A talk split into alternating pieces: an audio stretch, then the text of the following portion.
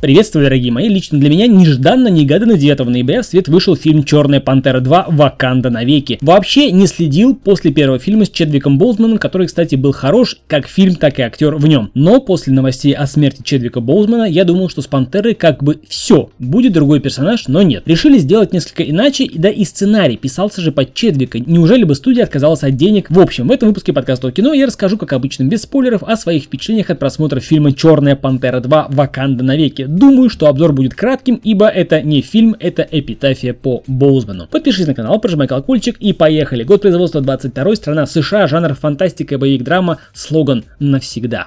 На момент трагической смерти Чедвика Боузмана в августе 2020 года, который сыграл супергероя Тчаллу, уже шла разработка сиквела, где предполагалось участие Боузмана. Актер не говорил о своей болезни и верил, что совсем справится. Но то, что нельзя было спрогнозировать, случилось, и история фильма пошла в другом русле. И в фильме король Тчалла трагически умирает из-за неизвестной болезни, а на минуточку Ваканда самая технологически развитая цивилизация на планете. Смерть короля Тчаллы подкосила страну. Королеве матери Рамонде, принцессе Шури, Мбаку, Окое и Дора Милаш приходится сражаться, чтобы защитить Ваканду от мировых держав. Иными словами, от колонизаторов. А эти самые мировые державы, в свою очередь, пытаются всеми способами напасть на Ваканду, вторгнуться в независимую африканскую страну, дабы захватить их редчайший ресурс вибраниум и все технические разработки на его основе. При этом у Ваканды может появиться неведомый никому ранее союзник. Талакан, скрытый под водой государство ацтеков, возглавляемое Немором. Люди, живущие под водой, не атланты. И раскрою маленький секрет. Талаканцы тоже связаны с вибраниумом. Если хотите, то Ваканда охраняет вибраниум на суше, а Талакан охраняет вибраниум под водой. Вот такая вот история. В принципе, можно проводить параллели с реальным миром, но не будем. Предлагаю пойти, как обычно, от общего к частному. На мой взгляд, фильм преследовал несколько целей. Первая и основная это своего рода эпитафия на смерть Чедвика Боузмана. Данный фильм ставит точку в истории персонажа Тчалы и, на мой взгляд, сделано все корявенько. Но скорбь красной нитью проходит через весь фильм и сделано это со всем возможным почтением к человеку, к актеру Чедвику Боузману. Тут вопросов нет, мое почтение. Вторая цель это сюжетный мостик к появлению Немора и многих других персонажей в киновселенной Марвел. С этим, конечно, лютые проблемы. Персонажей настолько много и они настолько невнятны, что забываешь о них сразу, как они пропадают с экрана. Костюмы, музыка, работа художницы-постановщицы и оператора тут даже говорить не приходится. Все идеально.